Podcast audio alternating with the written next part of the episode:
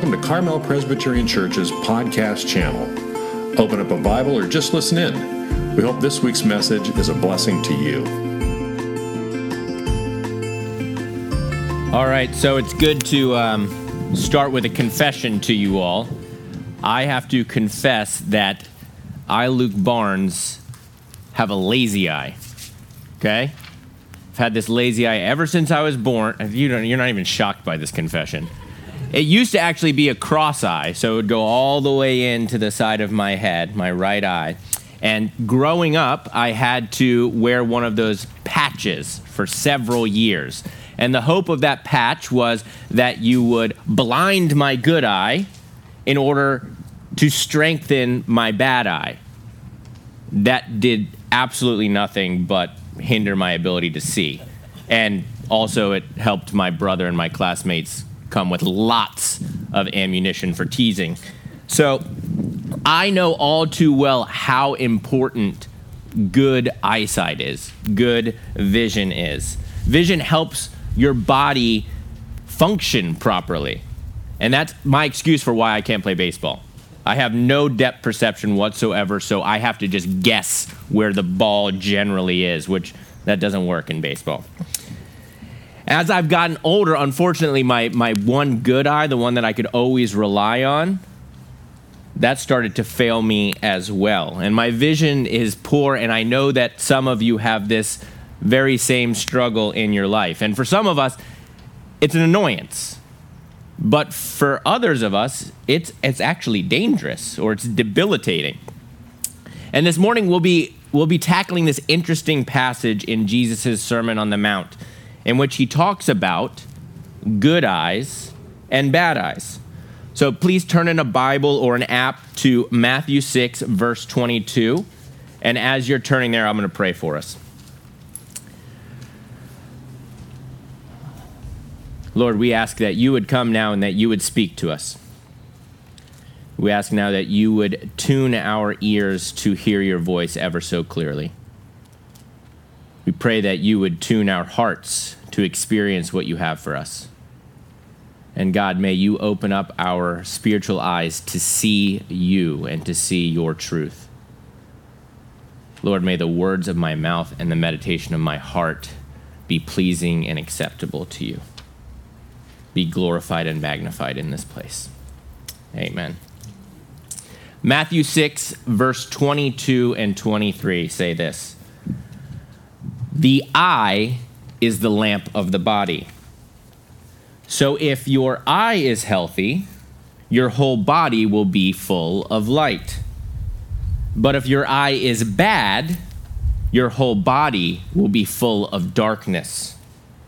If then the light in you is darkness, how great is the darkness?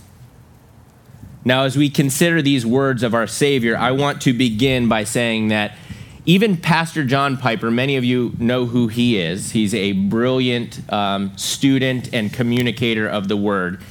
Even he has said that this passage, the meaning of it, has escaped him for many, many years. So, my initial thought when Pastor Tim gave me this difficult passage was, yeah, great, thanks, thanks a lot. I, I might have even tried to get him to let me preach on something else. But we're in the middle of this series called The Treasure Principle, and it's based entirely on this passage found in Matthew 6, verses 19 through 24. And Pastor Tim spent last week with the first three verses, where Jesus tells us that our heart follows our treasure, not the other way around. For that reason, we should be investing more into heavenly treasures than earthly ones, because heaven is our true eternal home. And then next week, Pastor Tim will finish with the command for us to love God above all things, especially money and possessions. But this week, we are talking about good eyes and bad eyes. And to us, these verses seemingly have nothing to do with money or treasures of any kind. Again, the eye is the lamp of the body. So if your eye is healthy, your whole body will be full of light. But if your eye is bad, your whole body will be full of darkness. If then the light in you is darkness, how great is the darkness? Okay. what does that mean? And I want to warn you, I have seen these verses interpreted incorrectly and applied in a variety of ways that might not be helpful. So this morning, we're going to take a deep dive and see if we might figure out exactly what Jesus is trying to communicate to us. Again, this is going to be a deep dive. So let's go. First, let's start with the obvious context clues. What does Jesus say right before and after he begins talking about eyes? Well, there's a heavy focus on treasure and money. So, unless Jesus has this squirrel moment, this, this tan- tangent moment, then we have to believe that Jesus is still. Did anyone look for a squirrel when I did that, by the way? No, okay. See, I just did it. Unless Jesus is doing something like that, then we have to believe he's still on the same subject. Second, we're going to pull back a little bit further.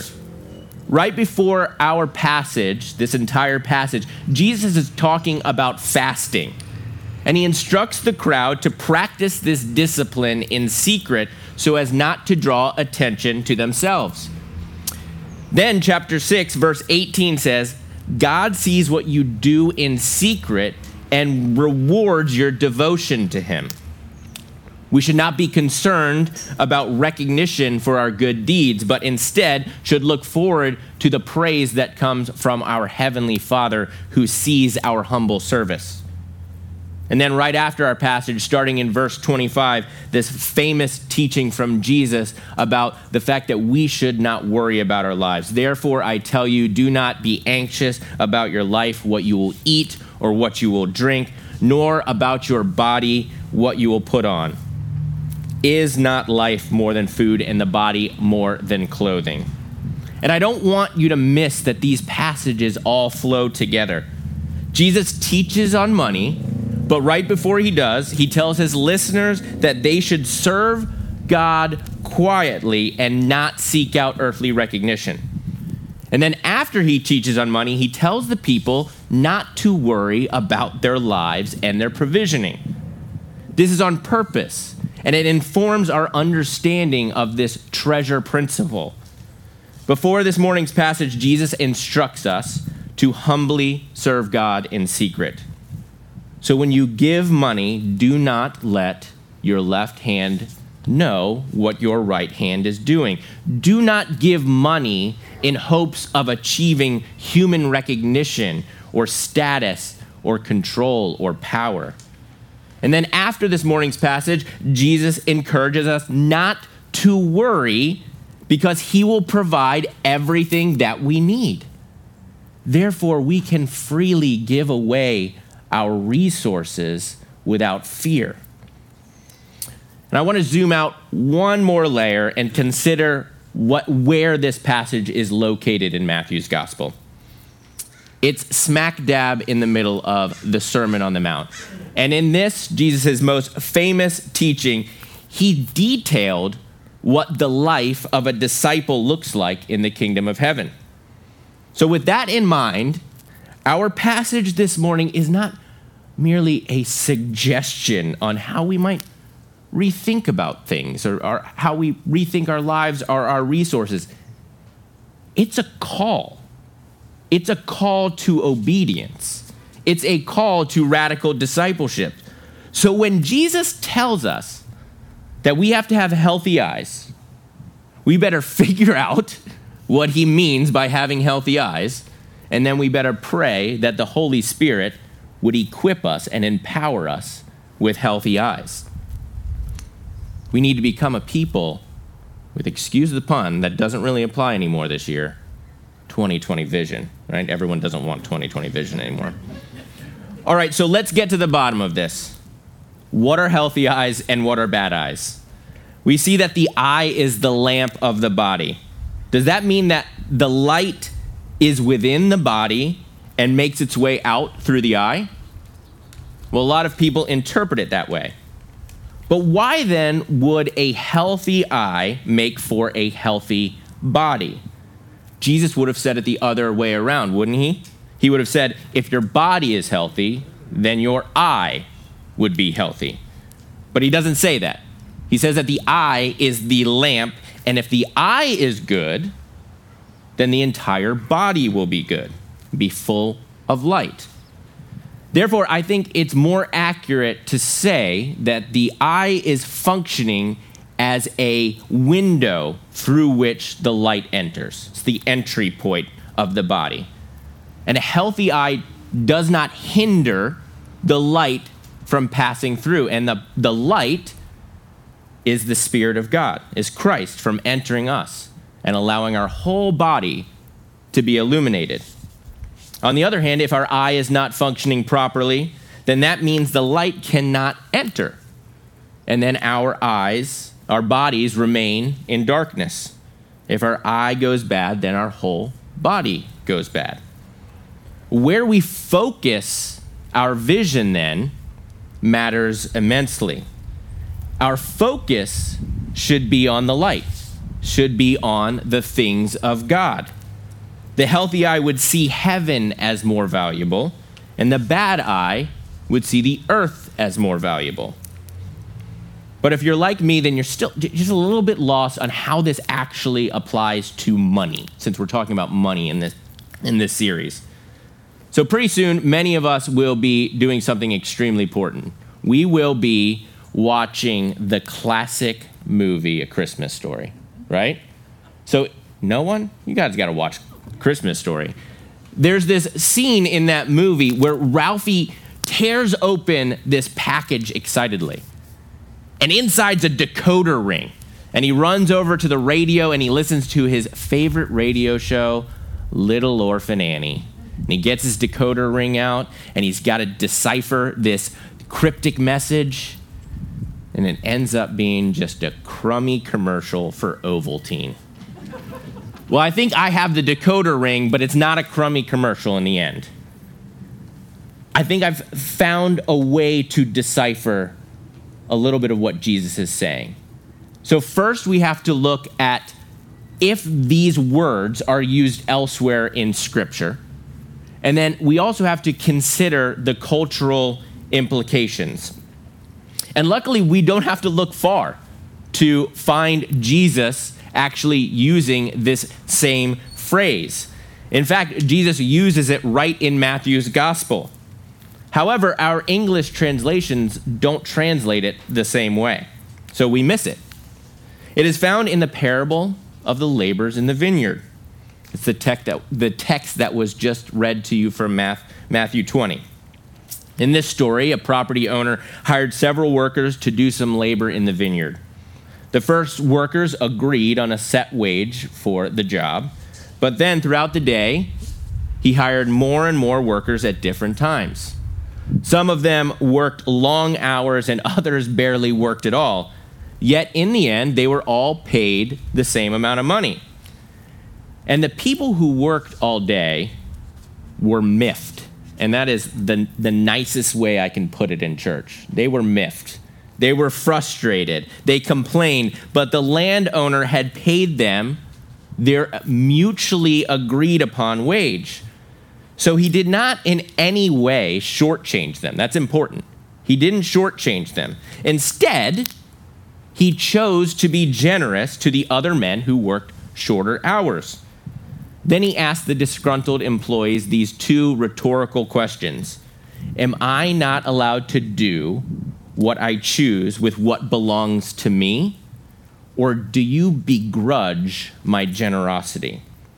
Someone have a Bible, and can you just flip really quickly to Matthew 20, verse 15, and read that to me? Be bold and read it. Rick, I see Rick's ready. Am I not allowed to do what I choose what belongs to me? Or do you begrudge my generosity? Okay, it says, do you begrudge my generosity? Is there a little note in your Bible or on that app? There is, right? Yes. Yes, what does it say? Or is your eye bad because I am good? The literal translation is, or is your eye bad because I am good? Something's going on here, right? Jesus is using a cultural idiom a saying that people in that time and place would have immediately understood. And we still use idioms like this today, don't we? You know, like break a leg or uh, bite the bullet or something that will actually be phased out here sh- shortly is probably, uh, you, you, what is it? Go back to the drawing board. There won't be drawing boards pretty soon, right? So go back to the drawing board. And some of our idioms um, are actually only understood by certain generations or by certain cultures. Watch, I'm going to demonstrate it right now. Who here knows what armed to the teeth means? Okay, a few of you. The rest of you, I assume, don't. so, armed to the teeth is an idiom that we can kind of figure out what it means, but the origin of it is it goes back to the 1600s with pirates. And the pirates would carry two guns in their arms and teeth. I mean, teeth. They would have teeth. They would put a knife in their teeth. So they would be literally armed to the teeth. But nowadays, we just say armed to the teeth, and it means you just got a lot of weapons like Terminator or Rambo. At one point, something can be part of our common language and it would make sense to most people. But as its usage slowly slips away, then so does its meaning. Because, listen, if we had never heard that phrase before, armed to the teeth, then how would we make any sense of it? On the surface, it, it really doesn't make any sense. And on the surface, Jesus' words about good eyes and bad eyes do not make much sense to us. But this obscure little teaching or saying of Jesus is actually still used today. David Bivin of the Jerusalem perspective shed light on this for me. He says that even to this day in Jerusalem, every two to three days, a truck will drive around the neighborhoods and they'll have one of those loudspeakers. And from the loudspeakers, they will announce in Hebrew something like this Merciful Jews, we have this lady here who needs an operation abroad, and the family doesn't have any money. Would you please come and contribute with a good eye? It means give generously. It's a well known Hebrew idiom pertaining to how we deal with our money. Those people with good eyes are gracious, kind, and generous. Jesus is telling his followers to be those type of people. Conversely, he's warning not to be stingy, not to be jealous. That would be us having bad eyes. And then there's one final meaning that I want to draw out of this text. This word that many of our Bibles translate to healthy is actually the Greek word haplous. And haplous can be translated as single. If your eye is single, your body will be full of light. And there may be an essence here of our vision needing to be singular, to be focused. As followers of Jesus, our attention should be fixed upon Jesus. We should be single minded and undistracted. When we take our eyes off of Him and His grace, then our eyes inevitably become flooded with the darkness and that greed that comes with living in this world. This fills us with darkness. And when we consider the parable of the laborers in the vineyard, we get this realization that a bad eye is one that is embittered and selfish. Even though those, remember, those initial workers got their fair wage and a, and a much needed job for the day, right? They were unable to celebrate the good fortune of their fellow man. Their bad eyes led them to a place of entitlement. They felt like they should have more but they got exactly what was promised to them. And Christians, I got to warn you having a feeling of entitlement is a dangerous place to be. Because as Christians, we know exactly what we're entitled to. And praise be to God that He shows us grace instead. But this is something that we all still struggle with the temptation to have bad eyes is literally all around us. You just got to walk through town, right? We live in an area of the world that enjoys an unbelievable amount of wealth. Seriously.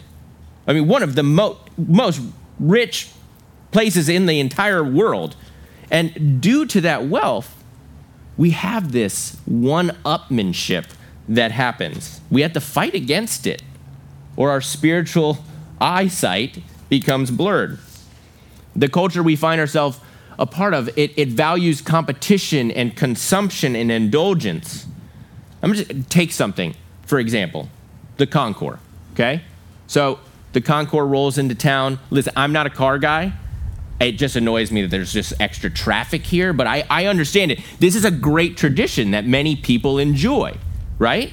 Some of you are a part of it. And it, it gains tons of money for, for good causes.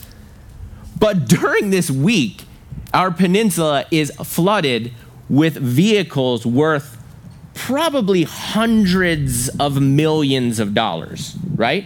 Is that an overguesstimate or an under, right? It's probably hundreds of millions of dollars. Beautiful, unique, and expensive cars are paraded right in front of our eyes. Even the, even the most humble ones of us, like that's right in front of our faces. We get that tinge of envy or even anger of like, how do they spend so much money on the car? That's our reaction. It's a literal showcase of earthly treasures. And the examples are, are endless, right? You've got competition over houses, wine collections, clothes, and for me, golf clubs. I just splurged and got some Kirkland brand golf clubs. Fantastic. If they don't work, I'll just bring them back. I'm not here today to tell you all that, that you need to sell everything and give it to the poor, like Jesus told the rich young ruler. I'm not telling you that. If the Holy Spirit is telling you that, you might want to listen, but I'm not telling you that today. Today, what I want to talk to you about is the biblical concept of generosity. You, if you don't walk out of here with this, then I've, I've failed. A good eye is a generous eye, a bad eye is a stingy eye. This is how John Piper puts it Have an eye that prefers heaven over earth and God over money. Have an eye that prefers heaven over earth and God over money. Generosity is a demonstration of preference. What do you prefer? As Pastor Tim discussed last week, where your treasure is, there your heart will be also. And I would say this where your treasure is, there your preference will be also. How you spend and invest your money immediately indicates what you prefer. And I don't know about you, but that right there, that convicts me. When I take an inventory of my treasures, it shows a preference for earthly comfort and leisure. And if I'm being completely honest with you all, I'm not as generous as I could be. Now, that's not to say that I'm not generous. I give money to the church, I give money to missionaries and to Young Life. All I'm saying is I could be more generous. And I think you all can be too. To stretch a little bit further and be more generous. There's also something implicit to what Jesus is telling us to do. This idiom he uses has to do with vision. Throughout Matthew's gospel and really all of the gospels, Jesus has this focus on the kingdom of heaven or the kingdom of God. They're one and the same. Our vision should be set on the kingdom of God and its advancement on earth. Therefore, our generosity should be directed towards people, places, and things that seek to bring forth that kingdom. This is an absolutely vital part of how we should utilize our God given resources. I don't want you all to miss this. A good eye is a generous eye, but it's also an eye that has a vision for the things of Christ. It has kingdom vision. Jesus fed people and he healed the sick. But more than that, he taught them and showed them the way to eternal life and our Heavenly Father. That's the gospel. Jesus made a way for broken and sinful people to be in right relationship with a holy and just God. It was the purpose of Jesus' mission. And if that is our Lord's mission, then that should be what we give to, to see that proliferate to the ends of the earth. When I think of the people that call Carmel Pres home, I know, I know that you're a generous people. But I also know that, that your mailboxes, your phones, your email is just filled with people who are vying for your support. But there is no cause more worthy or near to the heart of Jesus than seeing his light spread through a dark world. Yes, we should care for the widows, the orphans, and the aliens among us, but we should do so in the name of Jesus in the hope that they might know Jesus. Let me try and convince you of this. We were purchased at a great cost. Jesus' death was the payment, and now our lives are not our own. We owe him everything for ransoming us from hell. But he also saved us from our former lives. We now know God and his power and his provision. We have been restored. Each of us who already knows Jesus has a testimony.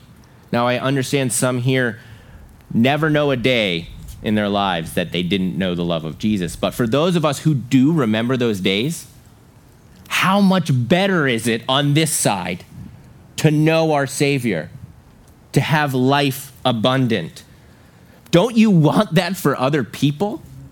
Don't you know that the most important thing in this life is a relationship with Christ? That's the vision. It's Christ alone. Give with a good eye to the church and to organizations and to people who share that same kingdom vision. And give generously in the name of Christ, who has given everything that we have. What could be better? What could bring more joy? What could be more strategic? You all might remember that last year we took a team of high school students down to Mexico. And it's because of your faithfulness and your generosity that we were able to purchase the materials and build a house for a family in need. But we partnered with an organization that shares the same vision as us. It wasn't about the house, it was about a man hearing the hope of Christ and receiving him, and who is now destined for eternity with us. That is the heavenly treasure. And that is what we should be investing in. We should be praying for more of it, that we might see more treasure in heaven like that. Pray with me. Oh, Lord Jesus, it is hard. It is hard with all of the distractions around us, all of the shiny, fun things at our disposal. God, but when we get a taste of investing in your kingdom, when we get that vision, there is just nothing more exciting. So I pray, Holy Spirit, that you would come, that you would change our hearts, that you would just completely change the way we look at our resources, our time, our talents, our treasures, that we might all be a people with good eyes. That Carmel Presbyterian Church would be known for their generosity for their king, kingdom mindfulness. Jesus, we thank you for everything that you've given us. Help us to look for other ways that we can not only serve this community in our world, but how we can serve one another, that we can help each other out as well, Jesus. We're so thankful for everything that you've given us. It's in your holy name. Amen. Thank you for listening. For more information about Carmel Presbyterian Church, visit our website at www.carmelpres.org or any of our social media pages. Have a blessed rest of your week.